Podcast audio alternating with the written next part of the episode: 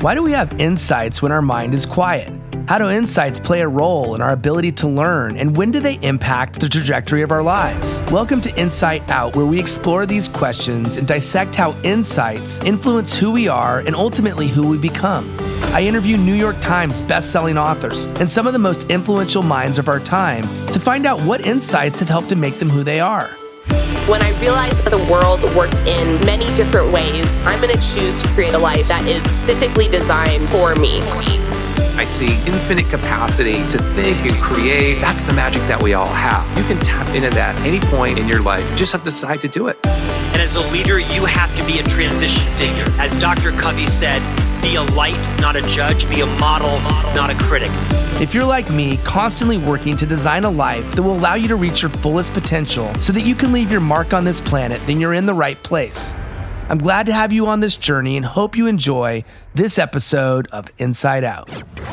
My guest today did not have a formal education past high school. After working at a gas station and then a factory, he quickly realized that what he was doing was not going to provide the life that he wanted. It was a chance encounter that led him to a business opportunity where he made his first million dollars as a very young man. Over the years, he built a fortune and has shared what he learned to help others achieve an extraordinary level of success. As a result, Jim Britt is an internationally recognized keynote speaker and has been named one of the world's top 20 success coaches. He was the business partner of the late great Jim Rohn, and the legendary Tony Robbins worked under his direction when he was getting his start. Jim has spoken to thousands of audiences all over the world, totaling well over one and a half million people. He's a student of human behavior and what really motivates us to take action and achieve great things in life and business, as well as what are those things that keep us stuck. In this episode, we benefit from what he's learned and his life full of insights.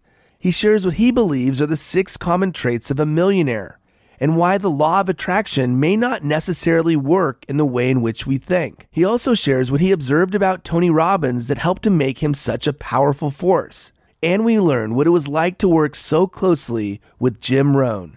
It was an absolute honor to have this conversation with such a legend, and I'm so excited to share it with you today. So let's jump straight in to the conversation. Jim Britt, welcome to Insight Out. Hey, thanks a lot, Billy. Uh, nice to be here. Well, I'm thrilled to meet you, and I can't wait to dive in and learn more about your story. In doing my research, I always love learning about the person that I'm going to meet before I meet them because I feel like I already know you. and that's the cool thing about doing a podcast. Let's go back in time. And I want to talk about your childhood because you you came from humble beginnings. You talk you've talked about your days picking cotton which is not an easy job. I know from people who've done cotton picking that it's not an easy job, but you were doing it as a young, young kid. So, how do those memories today, when you look back, how did that help inform the person you are today, going back to the early, early days when you were picking cotton? Well, I, I, started picking cotton. I started going to the cotton fields with the family when I was, I don't know, maybe two or three years old, and I would I would ride on the back of my mom's uh, or my dad's cotton sack. So as they pull it through the field, I'm sitting on the back of it. You know, when I turned six years old, now I'm old enough to work. So today they arrest my parents for child labor, but uh, but we all, uh, you know, my uh, other three siblings, uh, we all picked cotton. Uh, we went to the fields during the season, and that's what we did. And we got paid two cents a pound for for picking it. And cotton doesn't weigh very much, so it took a lot of cotton to, to weigh anything. So I remember my first day picking 50 pounds of cotton.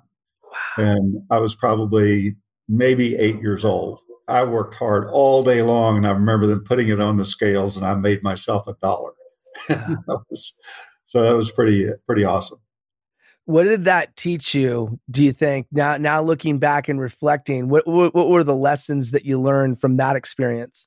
Well, it, you know, it, it, taught me probably a couple things. One is it it taught me the discipline of working and and working hard, have a work ethic. But the other thing it really taught me was you never really get ahead in life financially using your own two hands and, mm. and working hard. Nothing wrong with working hard, but that type of work is not ever going to get you anywhere. It might make you a living, And if you love doing it, that's okay. But it taught me, I think it taught me a lot uh, in that area. And it also taught me I didn't want to pick cotton the rest of my life. well, you learned the lesson, but as you've described your story and, and the things that I've read and listened to, you know, you didn't get a high school diploma. You you worked in a gas station and then in a factory.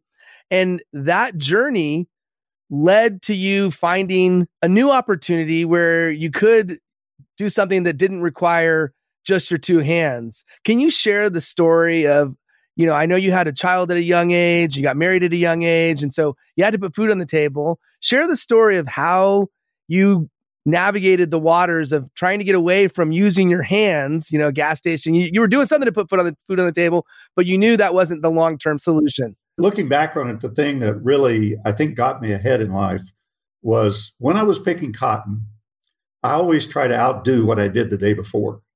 And it was like I was always trying to be the best I could be, not the best in the field beat anybody else, but the best I could be. When I went from there to my first, I guess, real job where somebody actually paid me a hourly wage pumping gas, while I was there for a couple of years, the one thing I wanted to do was be the best I could be. And I really felt that I was the best gas station attendant in the whole world. I really felt that. That and people they, they loved coming in. They wanted to wait me to wait on them. And because I did I, I just took my job with a lot of pride and you know, I sweep out their car and I'd check their oil and check their tires and do all this stuff. And of course, you can't get that done today. You can't even no. air now cost you a dollar a minute or something. so, Times have changed, yeah. But uh, but you know, I'll never forget the guy coming in. Uh, my dream job was working at the factory. And the guy coming in that day and and he asked me a question. He said, What are you doing working in this gas station? I said, Well, it's my job. And I said, I'm pretty good at it. And he said, No, you're not pretty good. You're really good. And he mm-hmm. said, In fact, you see that guy over there, the guy I worked with, he said, if he comes out to wait on me, he said, I just drive away. He said, I'm waiting for you. I'm going, Really? He said, Yeah. He said, You're so good, man. He said, You should be working in the factory. And I said, Well, kind of my dream job. But I said, um, I don't have a high school diploma. He said, Well, I'm a supervisor. And he said, I think if you can pass this dexterity test, he says, I believe I can get you in, uh, even though you don't have the diploma. And sure enough, he did. And we had 9,000 employees there. And after, took me about six months, and they rated you on an efficiency rating. We wired telephone switchboards. So if you had this amount of wiring to do and it took you eight hours, if you did it in less time, then you got, you know, if you did it 25%, you know, in six hours, then you you rated uh, a 125%. And they put you in a little bonus pool, which was very little. Within six months, I was doing my best month was 457%. So I was doing the job of 4.57 people, and I was number one in the factory but yet it didn't get paid that much more. I mean, mm. a few dollars, literally. And, but as a result of that, I think it led me to the next step. And I was invited to attend a meeting, take a look at a business opportunity. It required $4,000 to get started. I had $9. I didn't know anybody had any more money than I did. And I went to 23 banks and loan companies before I found someone to loan me $4,000. Uh, it took me two weeks and tons of applications. And I got started. And I mean, I tried hard, but I didn't. I didn't know anything about sales, anything about business. I didn't know what I was doing. The only training I had was uh, it was a direct selling company, and the head guy he said, "Your job is talking to people." He said, "If you talk a little, you learn a little." He said, "If you talk a lot, you'll learn a lot." And I said, "Well, how much is a little?" He said, "One a day, and a lot is ten a day." I said, "I'll do the 10.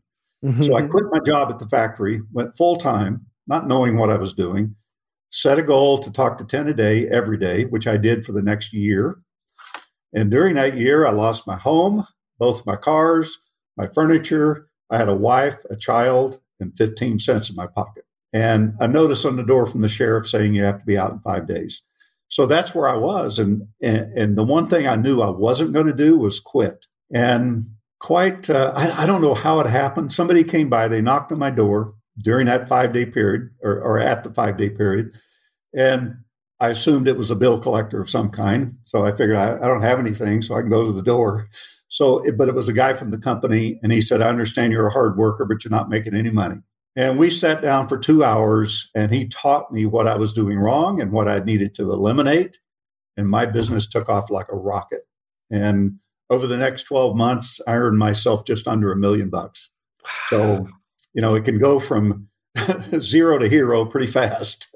So, what did he teach you? I mean, what, what, if you can recall, what were the things, what were the lessons you learned from him that you weren't doing? Two things, which I was, I, I still use today. Number one, he asked me, he said, How do you know if you have a viable prospect? I said, I don't know. I guess if they buy from you. He said, No, how do you know if they're even a possibility of buying from you, that they even have an interest? And I said, I don't know. And he said, Well, obviously you don't. He said, You've talked to 3,650 people in the last year and got that many no's. He said, So obviously you don't know. He said, Well, do I just need to talk to more people? He said, No, you need to stop talking. He said, Talking is not what you need to do. He said, You need to listen. He said, But here's how you know if you have a viable prospect. Don't ever forget this. He said, Number one, do they have a pain or a problem? And number two, do they want to solve it? And number three, can you solve it? Mm-hmm. They got a pain or a problem. If they don't have one, you don't have a prospect. If they don't want to solve that pain, if they do have one, they don't want to solve it, you don't have a prospect. And he said, and if you can't solve it, you don't have a prospect. So he said, you've always got to find out that. I said, well, how do I find out they got a pain? He said, stop talking and start listening. I said, listening to what? He said, ask questions, listen to the answers. I said, what kind of questions? He said, it doesn't matter. And I'm going, I'm getting confused now. I said, what do you mean? He said, well, you could ask somebody, hey, do you, do you work around here?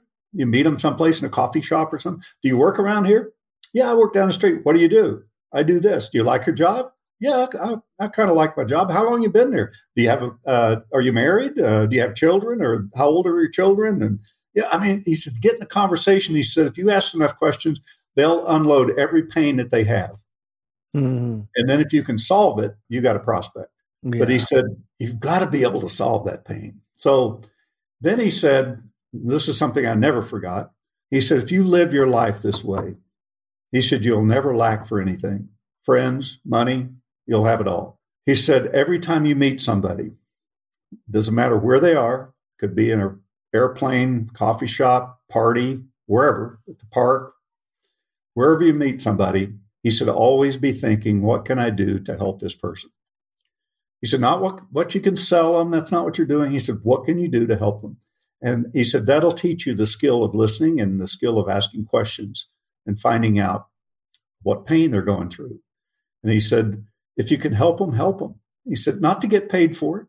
He said, maybe you can help them with something else in their life. Maybe it's an idea you give them. He said, you don't have to get paid from everybody. You'll get paid plenty if you have that philosophy. And I've always had that. I've had that since, since that day. Man, what a powerful story. Thank you so much for sharing. And yeah. the giver's heart is such a vital lesson to have that and to listen too, because unless you're doing a good job of listening, it's going to be hard to know how you can give to somebody or how you can help somebody.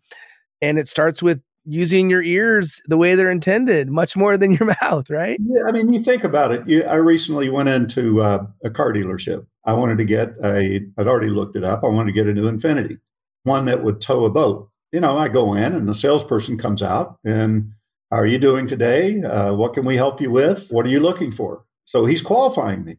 You know, am I looking for the QX50 or QX60 or QX80 or what am I looking for? You know, yeah. do I want a sports car or, or what is it? And I told him, and then he said, "What color?" And I said, "I don't know. What colors did he have?" He said, "Well, let's go look." You know, so he's he's he's asking questions and listening, and then directing me based upon that. It's like you go into a doctor. The doctor's going to say, Well, where does it hurt? He's not going to just walk in and go, Okay, here's a prescription for you for whatever, you know, whatever you need. He's going to say, Where does it hurt? And he's going to examine, he's going to make a diagnosis, which is what you're doing when you're helping somebody solve a pain. That's kind of the way I look at life. Yeah, no, and I think it's a great perspective. One of the things that I love exploring is commonly held beliefs that ch- are challenged. And so I want to explore a couple of those things with you. First one is the law of attraction. And I want to get your take on the law of attraction and how it may not be what we think it is. And then the second thing is goal setting. And I know you're not a huge goal setter, which is counter to what a lot of people say. So let's talk about law of attraction and goal setting. Okay. I used to teach in some of my seminars the law of attraction. But when you think about it, when you look at the results out there, if the law of attraction worked the way it's been proposed that it would work, then we'd all be living the life of our dreams on some yacht in the Caribbean. What I discovered is that you don't actually attract the things into your life as much as when you make a decision, your mindset changes, which your view of the world changes. So let's say you want to be a millionaire and you started today. Say, I want to be rich or I want to be whatever it is. You know, I want to be a millionaire. Let's use that as an example. Once you've decided that that's what you want, now you're going to see opportunities. But if you haven't decided that, why would you even see opportunities? If I don't want to go fishing, why would I see fishing poles everywhere or have mm-hmm. that view in my in my mind? So you're not going to find the opportunities to accomplish what you want until you have the mindset that changes your view of the world. And it also changes the view that the world has of you.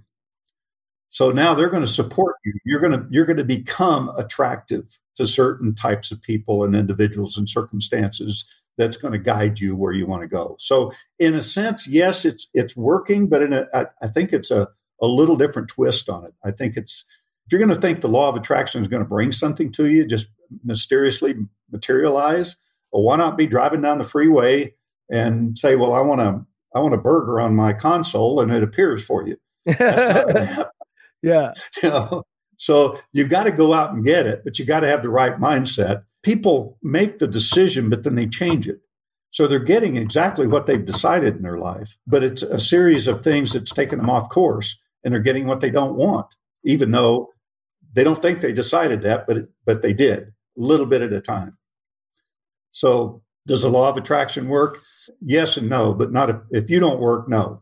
And if you don't work on letting go of the things that's keeping you away from the firm decision that you've made that's created your mindset so you can stay in that that space, um, then it will never work. So a lot of it's up to you. What about goals? Because I know you you you haven't been huge on goal setting. Why is that? I guess whatever works for people, but uh, when people say, "Do you set goals?" I say, I, "No." Do you write your goals down? No, I, I don't have to write them down. I remember them. But to me, what I've discovered over the years is that that foundational decision I was just talking about uh, that creates it, it creates a foundation for the incremental steps to getting there. And to me, the goals are the incremental steps to getting there. It's not the goal is not the front runner. It's the decision. So if you haven't made the decision, the goal is just wasted.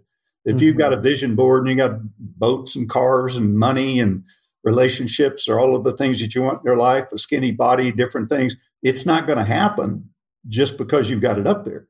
It's not going to happen until you've decided and got the mindset necessary to accept nothing less than that. Mm-hmm. And then the goals just become an incremental step. So I don't need to write them down. I mean, maybe I'll make a list of uh, things I got to do today. Um, but but mostly I know what I've got to do. As far as writing goals down and planning out 12 months from now and five years from now, I have no plan. I got a plan for the day. Well, I think part of it also is it comes down to having these core set of traits. And you highlight this as like, these are the traits for success or the traits of a millionaire. And it starts with the desire and the and the and the decision. Maybe you could outline those. I think there's six of them. Um, mm-hmm. wh- what are each of those and, and why are they so important? Well, the first step you mentioned there is desire to change. And I think a lot of people have a desire, but it's kind of a passing desire. They, they don't hold true to it. They don't take it to the next step. You know, if mm-hmm. you go out on the street corner and on Wall Street or wherever you want to go in any city, USA, or any place in the world, and ask people if they want to make more money. And almost everybody's going to say yes, even if they're multimillionaires or billionaires, they're still looking to make more money, or the homeless person on the street is looking to have money. So everybody's got a desire, but will everybody do what it takes to bring that desire to reality? And that starts with um, you know, having the desire and, and wanting enough of a change in your life to actually make the decision. And when I look back on my life, when I made the decision to start that business, that night that I sat and listened to that meeting, I decided not only am I going to do this, but I'm going to get rich doing it.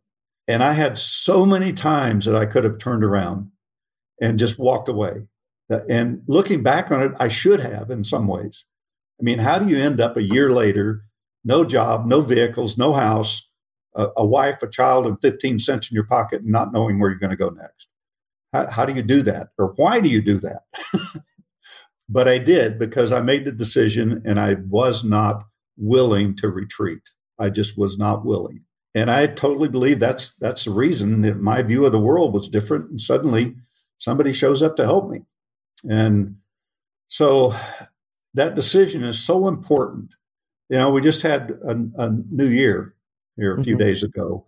People set New Year's resolutions. Well, what happens by the 15th of the month? Somebody sets a New Year's resolution to join a gym and work out and get in shape. And uh, by the 15th, they're sitting on the sofa, eating potato chips and watching TV, you know, and, and wondering why they're not losing weight or could be anything in their life. But it's because the decision wasn't firm enough. You didn't have the you didn't have that foundation that says I'm going to do this no matter what. That's what mm. it takes. And if you look at your life and the things that you've done in your life, the things that you have in your life, you probably had times when you said, "I'm doing this no matter what." Mm-hmm. And it, uncompromising it, decision. So that, you, you have exactly. starts with burning burning desire, and then having this uncompromising this decision that is you're going to do it no matter what. I love it.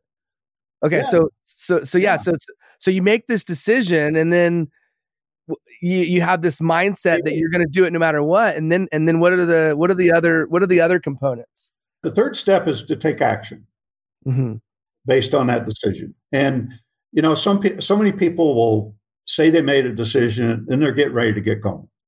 They're getting ready to start. They're getting ready to, as soon as I get this done or that done or my website done or my business card printed or whatever it is, they're always waiting because they're afraid to get started.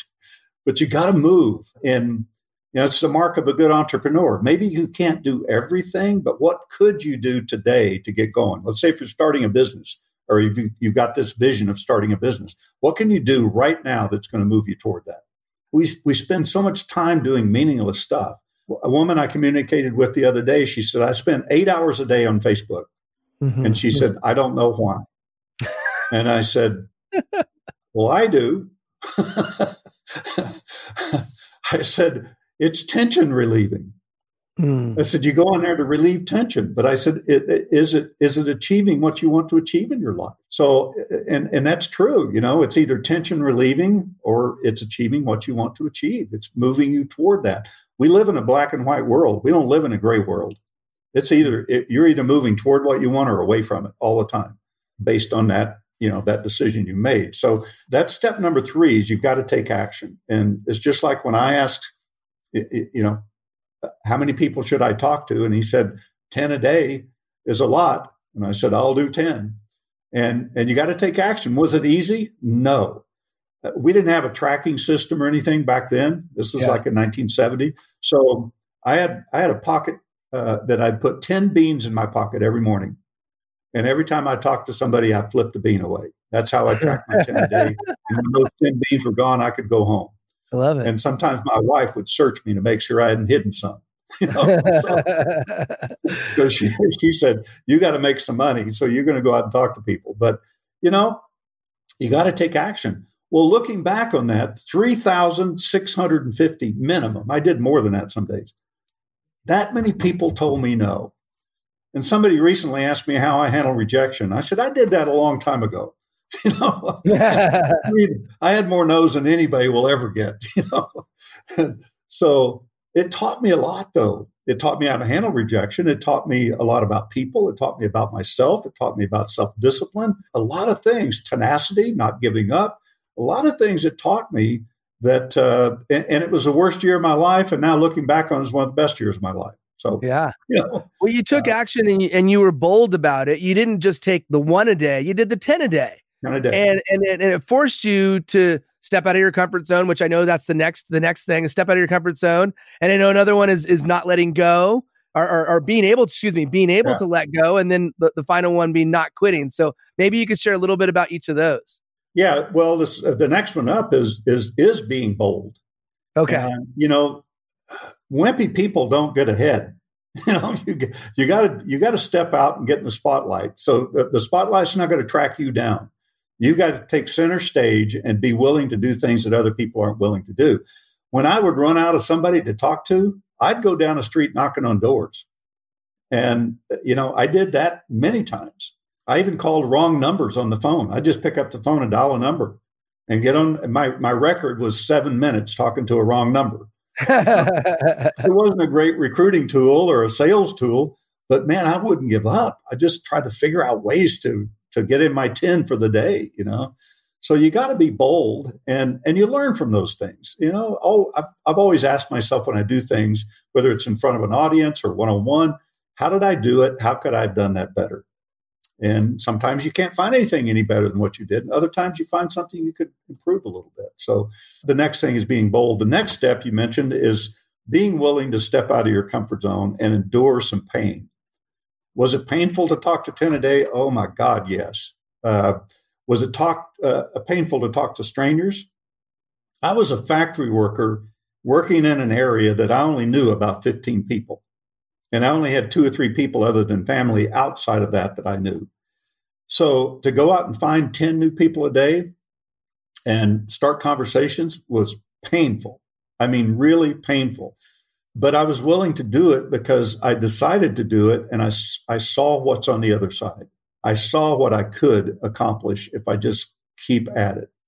Now, they say that practice makes perfect, but what I learned back then is that if you're practicing the wrong thing, you're perfecting the wrong thing. so I needed I needed to find out what he shared with me later, and now I'm I, I started practicing the right thing. So and then I got better and better at that. You know, so uh, stepping out of that comfort zone, yeah, you know, the you that you are now, uh, whoever's listening or watching here, you can't have the things that you that you want in your life for the future without becoming somebody different every life level, every income level requires a different you. It, really does. When you look back and you look at your life, little changes sometimes, sometimes big changes. Um, so you got to be willing to endure that pain, and we always weigh out those pain, those pains, pain of changing versus the pain of staying where I am. And most people choose the pain of staying where they are because it's lesser than changing and stepping out of that comfort zone because um, we're so accustomed to it. It's just it's just who we are. And yeah. if you like that, that's okay. No judgment. You know, if you like being there and, and you want to stay where you are, that's fine. Comfort. If you don't, it's not fine. They want the familiarity. Yeah, they, they want the familiarity. They want the comfort, and and I think just naturally as a as a species, we we we want to be in a place where we have some reassurance that we're not in harm's way, that we're not risking our our life in some way. And so we want to go and, and live in a more protected, in a more safe space. But if you want to stretch the boundaries, you want to keep going and you want to grow, guess what? You got to get out of that comfort zone. What about letting go? I mean, you, you can put uh, you can put a sheet over your head and have somebody bring you three meals a day. That's okay. That's what you like. That's right. comfortable. It's in the corner right. someplace. You know. the next thing is is that I um, I was on a panel um, a couple of years ago, and somebody asked me, What's the one thing that I've learned over the years that's the most important thing that's been the most beneficial to me in my business and my personal life?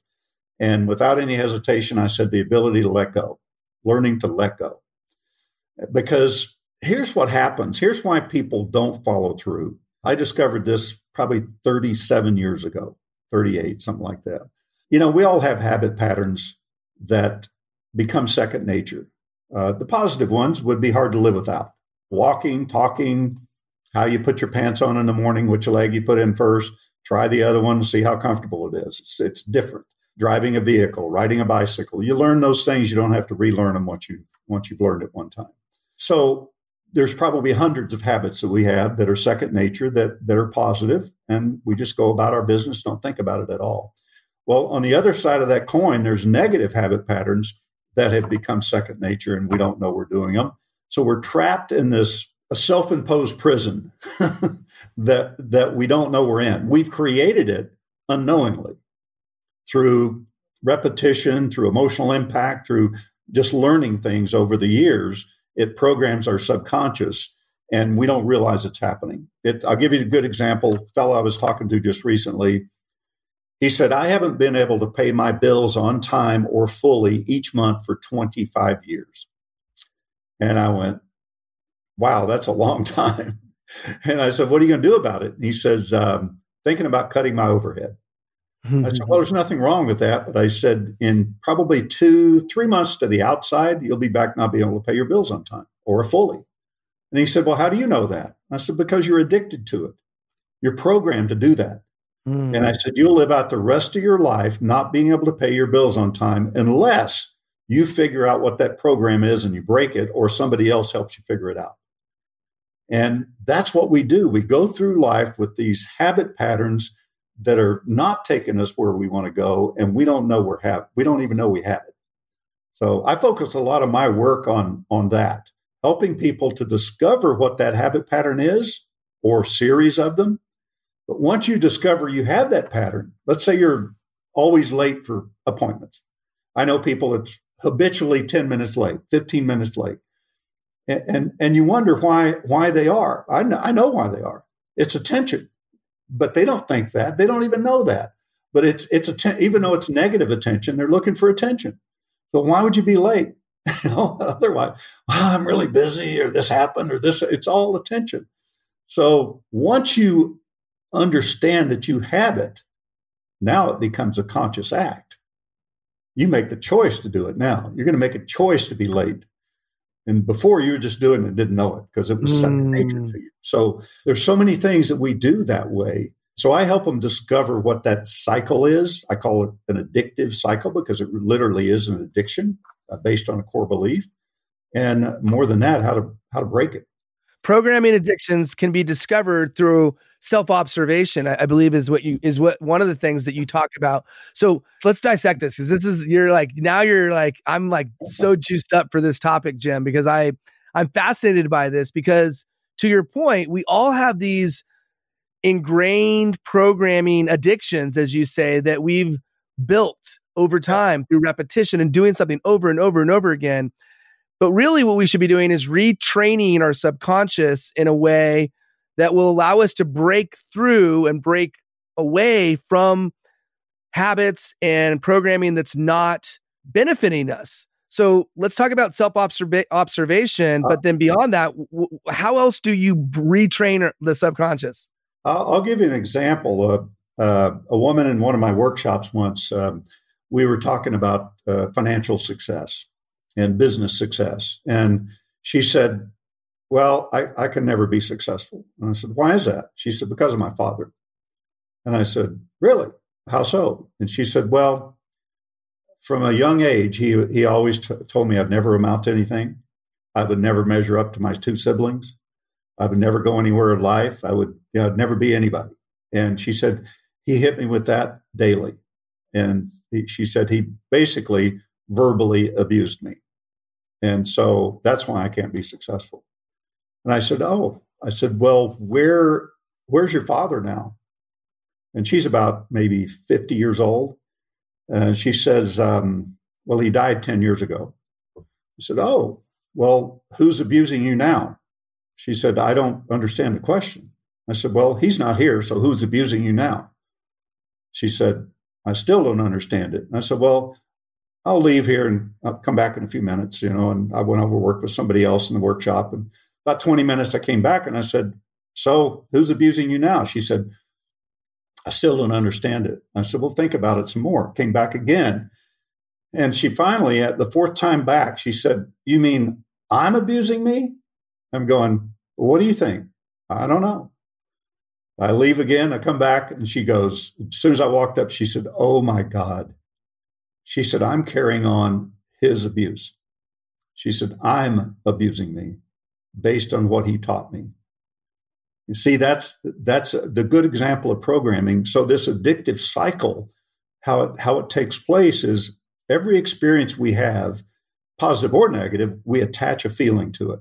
And if you look back at your life, if I ask a crowd of a thousand people or, or one, doesn't matter, what's something in your life as far back as you can remember that was really negative to you, really hurt you? And people come up with it just like that because it's there, you know? We can remember highlights in our life, a trip someplace, but what happened on the trip, we only remember that one little thing that was a highlight. We remember going, but we don't remember the rest of it. So it, it our brain works that way and it brings it to the surface uh, to remind us of things. So, so what happens is that experience, you attach a feeling to it. So when her dad said, You'll never amount to anything, you'll never me- uh, measure up to your siblings, every time it hurt. Well, as a kid, you don't want to hurt. And as a kid, you're looking to your parents as your your guardians. You're they're supposed to lead you. They're supposed to be the authority and tell you what to do. They should know better. So you listen to them. So you you shove that feeling down because you don't want to feel that way. But if you hear it enough, you start to think, well, maybe, maybe I will never amount to anything. Maybe he's right. And the more you think that, the more you start to believe it. And the more you believe it and experience it at the same time, the more it becomes a core belief. And we always act upon our core belief. We will do almost anything to prove to ourselves and the outside world that what we believe is true, mm. even to our detriment. So that cycle, when you act upon that core belief, it creates a result. So you got the feeling, the thinking, the belief, the core belief, the action goes back to create a result that supports the initial cycle. Yeah. experience. So every time you try to try and fail to accomplish something and you don't know that you're locked into that, but if you try and fail, you strengthen the original experience. That's why people get trapped and can't get out of it. So, what is the best approach to break free from that type of cycle? Because it's almost like you're, it's like confirmation bias. Like if you believe something, you're going to go confirm it, but you're going to look for ways to make it be true. And like, as you said, it's a core mm-hmm. belief. And so you're going to almost figure out ways to make whatever it is that your core belief is a reality. And yeah. and the, as you said, it just kind of goes around as a cycle. What is the best approach? I mean, you got to first recognize it, but once you recognize it, then how do you how do you break free? I realize one thing is that all beliefs are false. None of them are true until you decide it's true. Then it's only true for you.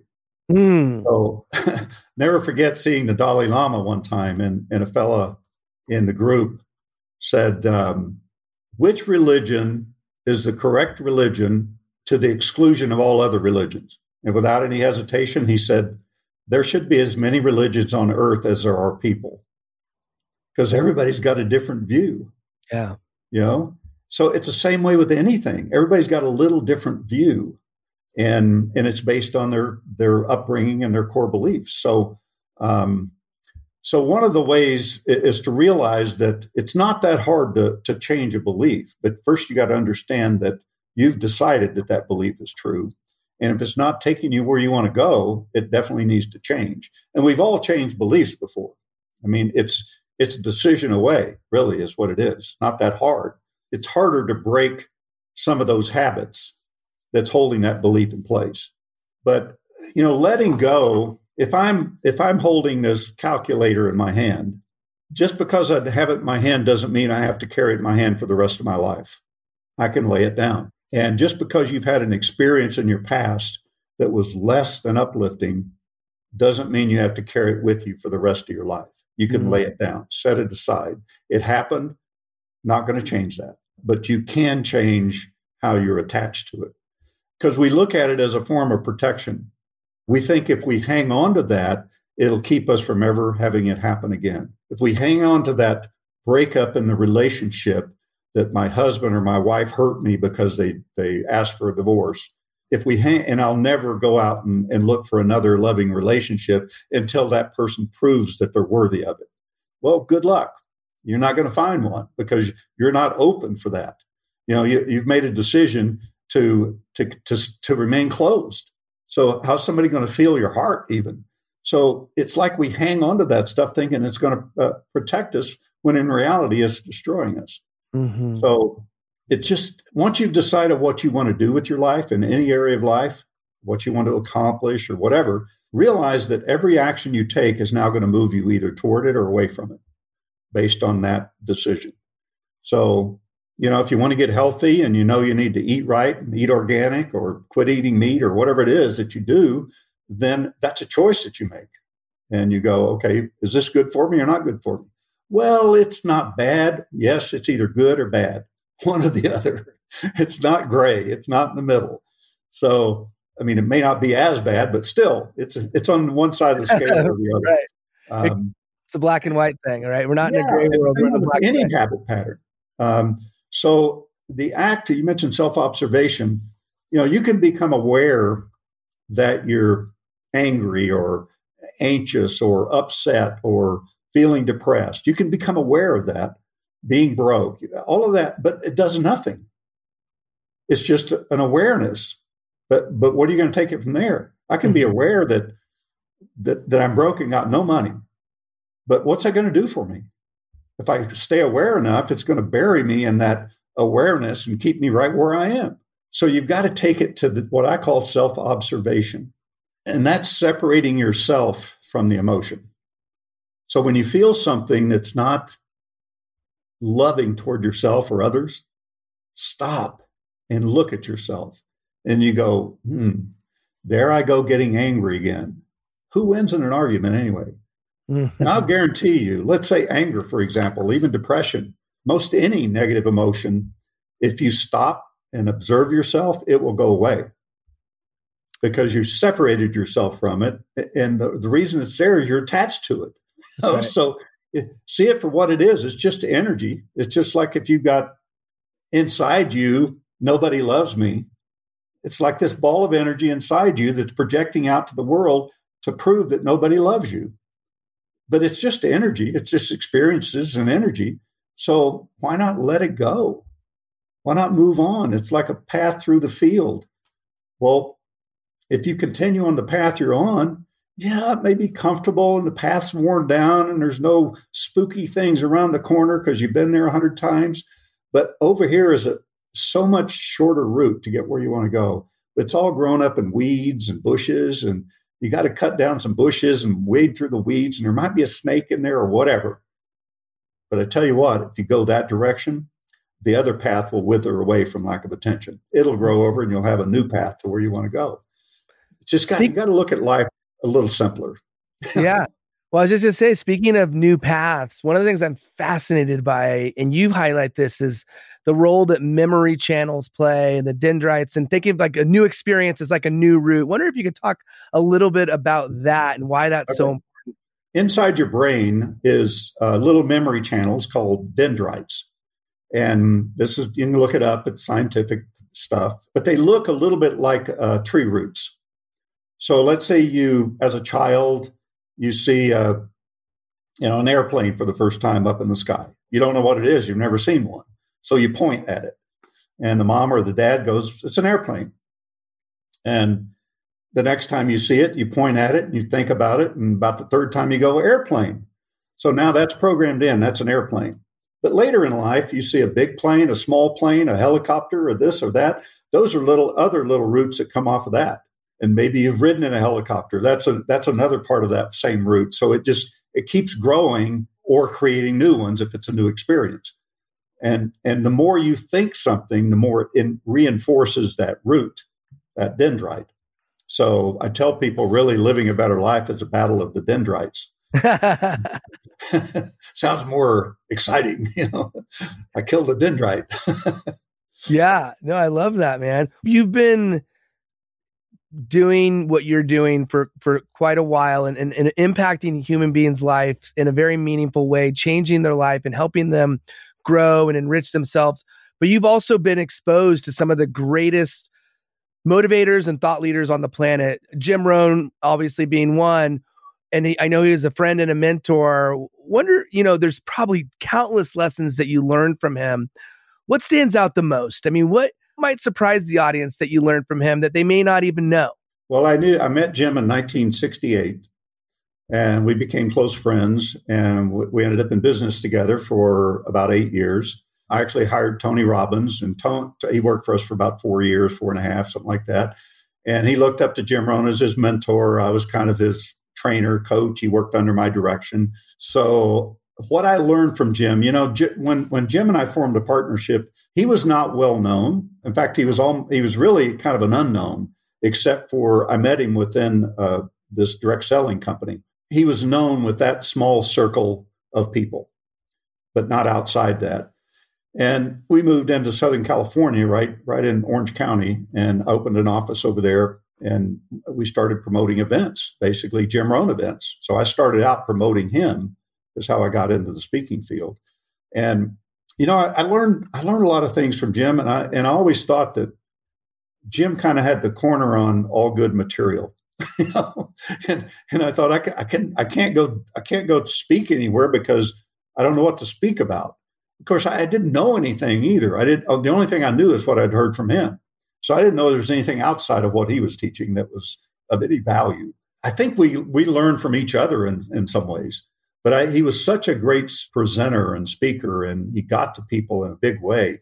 And uh, so I'm talking to him one day, and I said, "Jim, I, I want to develop a hour long talk. How do I do that?" And he said, "Well, Tell me your story. How'd you get here? And so I did as, as best I could. It took me about two minutes. and he said, "Okay, that's two minutes." He said, uh, "He said, study that a little bit and expand upon it a little bit more. Not too much detail, but expand upon it." He said, "What are you passionate about? What topics?" And I didn't know anything. I said, "Goal setting, personal development, and attitude." He said, "Okay, go study those things." And and I didn't know where to go study them. You know, but I, I started buying books and reading books and and uh, took a speed reading course and and uh, my my record is uh, ten books in one day. Wow, with almost 100 percent comprehension. So I'd at least read a book every day, at least. And I went through about 4,000 books and and I don't think I, I I never used any of Jim Rohn's material ever, and I've never used I couldn't say I've never used any of the other stuff that I learned, but not in the way I learned it. Um, it's just like pieces of here and there that that that made this work, you know. So, uh, but one of the other things I learned from Jim, he said, if you want to become an effective speaker, he said, become a gatherer of stories and learn to tell those stories. And he said, and learn to tell them in a a visual way where people s- see the vision of that story. And he said, "See if you if you make a point and tell a story, they'll remember the story and they'll remember the point. But if mm. you hmm. just make the point, they won't remember it." He said, mm. "So you can either tell a story, make a point, or make a point and tell a story." and I said, "Where do you get stories?" He said, "Everywhere."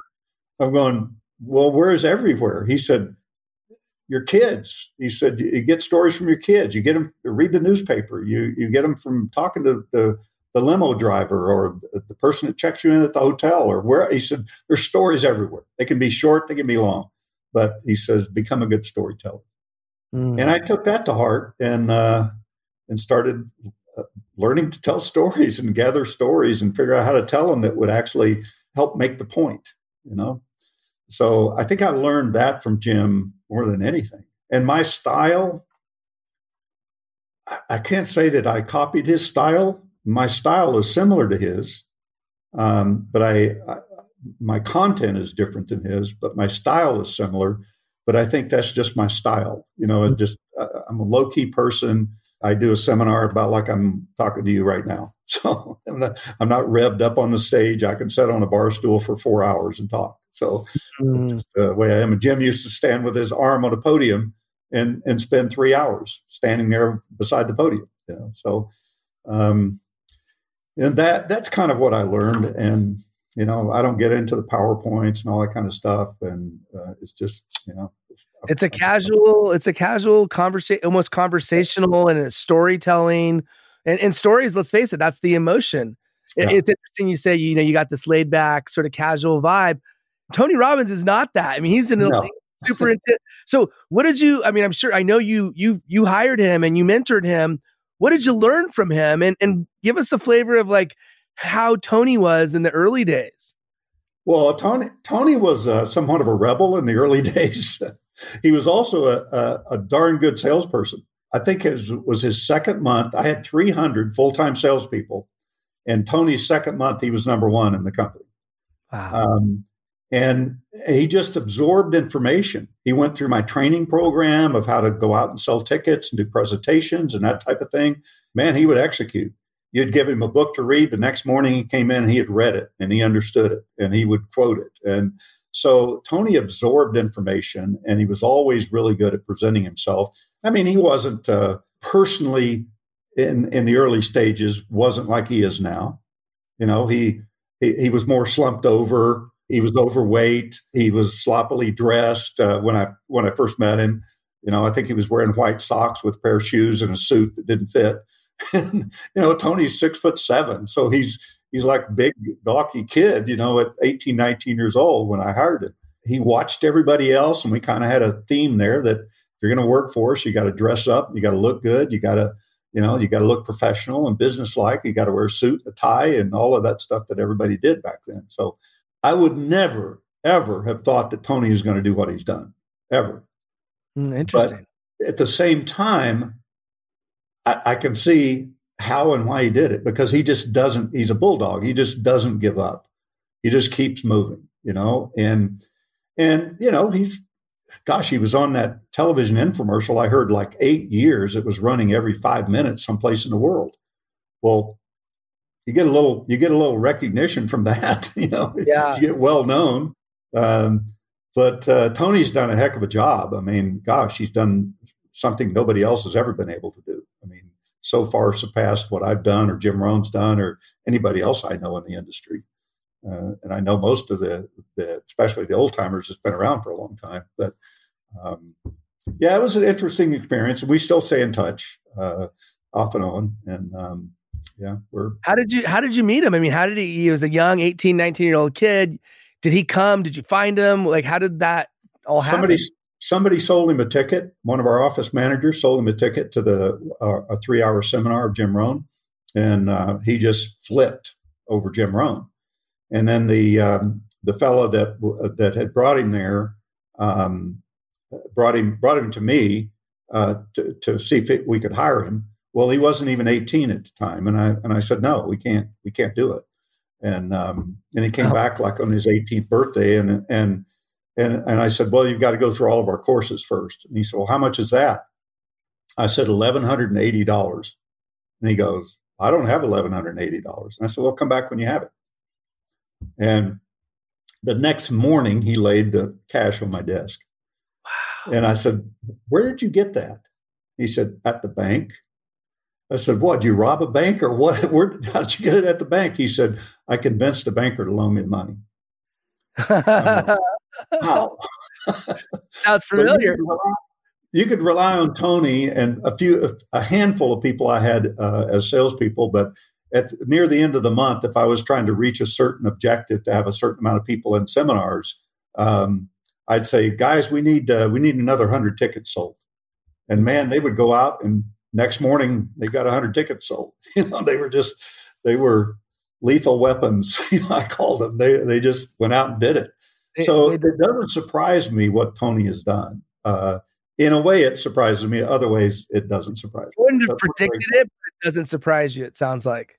The what? I said you wouldn't have predicted it, but it oh, also oh, no. at the same time it doesn't surprise you. Yeah, and it kind of makes you proud. You know, you you think that maybe, just maybe, you had some hand in helping him get where he wants to go or where he is now. Um, cool. You know, because you you trained him initially. Maybe you'd have done it anyway. You know, who knows? But uh, I like to think I had a little bit to do with it, maybe. We talked about your friendship with Jim Rohn. We talked about the mentorship that you gave uh, to Tony Robbins. You shared your your book reading, which I didn't didn't realize you've read that many books. What book has influenced you the most? Or you can give me a couple if you think there's a couple that really stand out. Are there any books that more than any other stand out as most influential? Yeah, there's one that changed my life completely. Um, I was looking for a lot of answers, I, I think more on a spiritual level. Uh, I went to uh, pretty much every church that I could find. uh, every denomination. Every, I mean, everywhere. Some some that were a little weird, and, and some were uh, interesting and and great. Um, and and I was a little confused because I wasn't sure which way to go, and I wanted to figure it out just in case I didn't make it through the next day. I wanted to make sure I'm all right with whoever's up there, you know. And um, a friend of mine, we were driving down the street in Phoenix, Arizona. I remember the street we're on and everything. And he said, Hey, do you read much? And I said, Yeah, I read a lot. He reaches over, opens his glove compartment, hands me this book, and he said, Here, read this. You're going to love it. And the book was called Three Magic Words by U.S. Andersen. Mm-hmm. And he wrote several books, and it's still in bookstores today. It was written, I think, in 1957.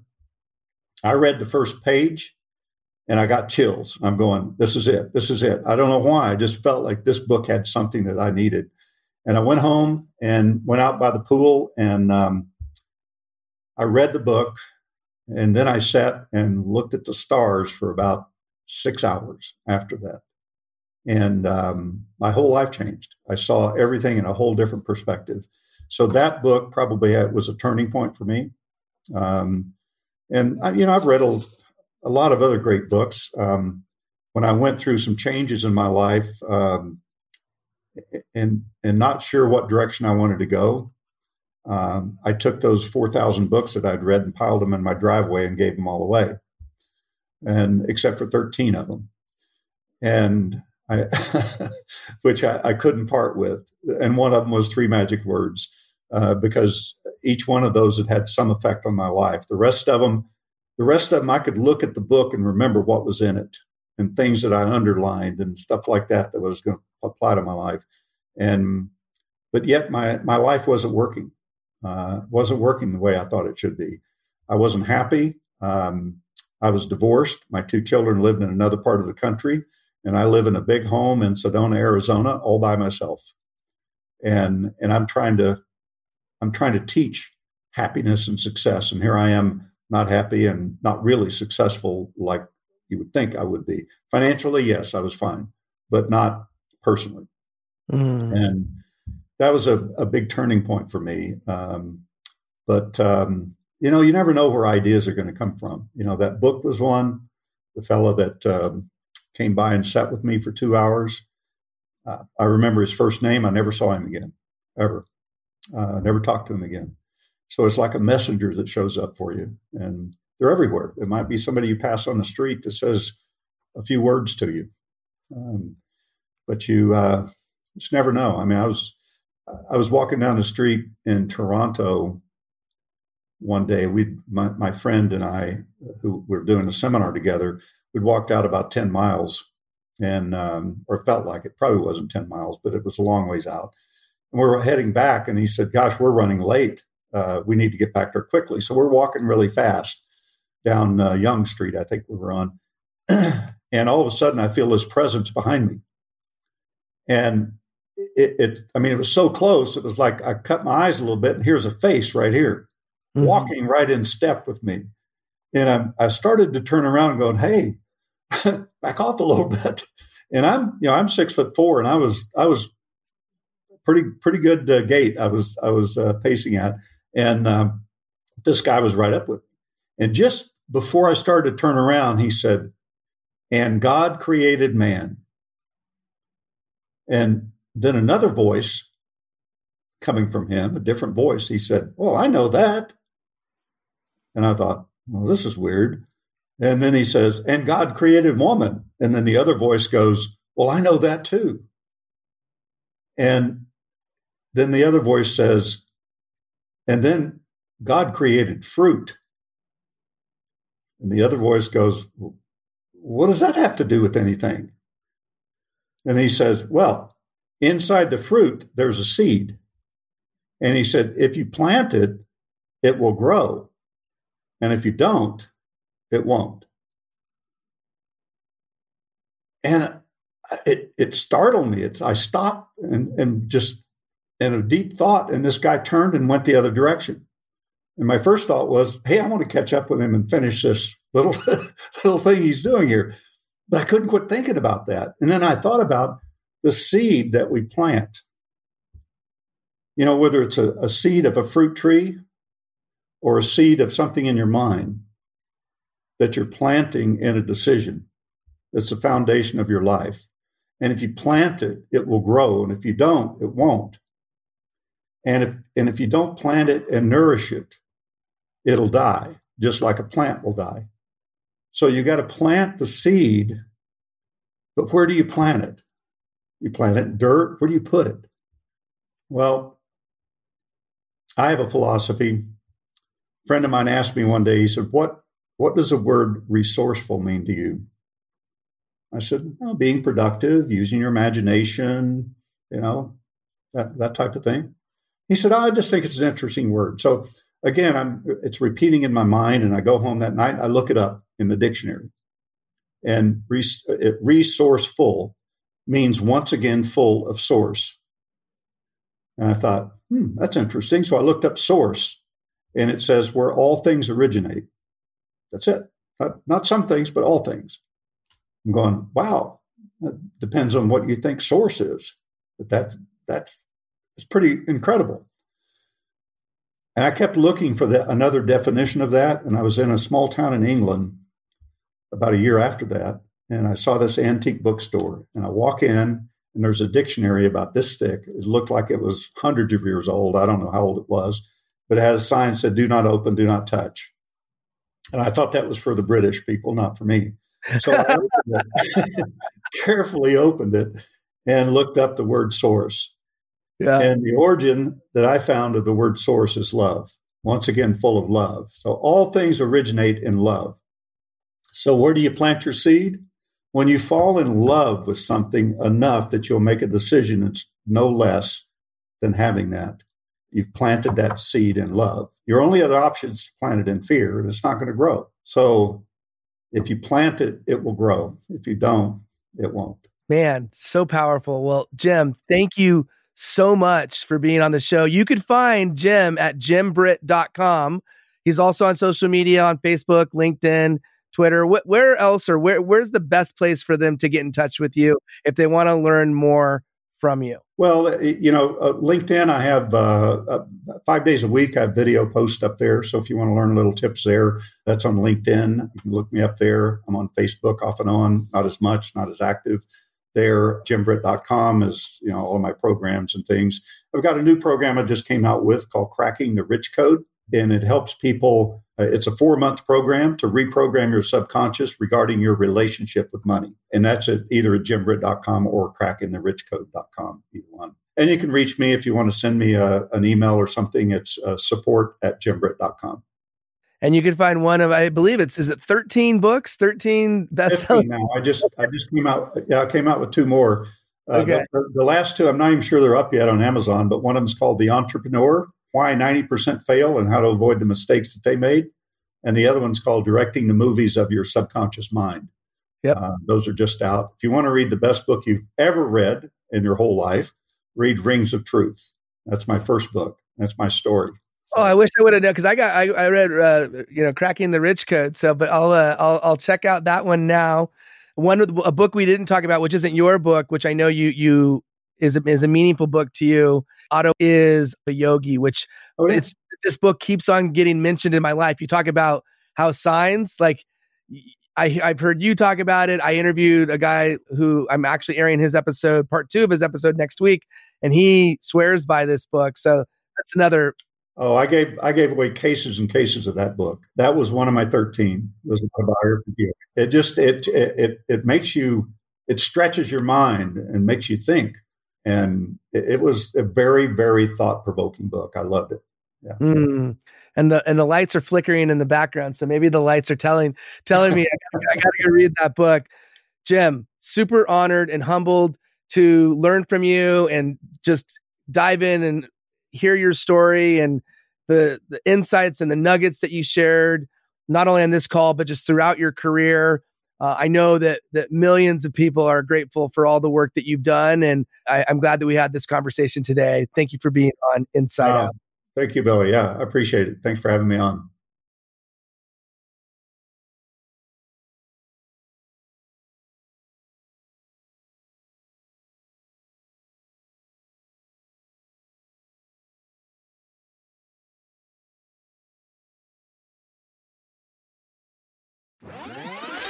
Thank you for listening to this episode of Insight Out. I hope you took away some valuable insights that will help you in business and in life. If you like this show, the best payment you can give is to rate, review, and subscribe to the show on your favorite podcast platform. You can also listen to past episodes and see a breakdown of all the best insights by going to insightoutshow.com. And for the record, there's no greater compliment than sharing this show with your friends on social media. So if there's an insight or a lesson that you liked, please share it and tag both me and today's guest. And until next time, remember, your next life changing breakthrough moment may happen when you least expect it. Insight out.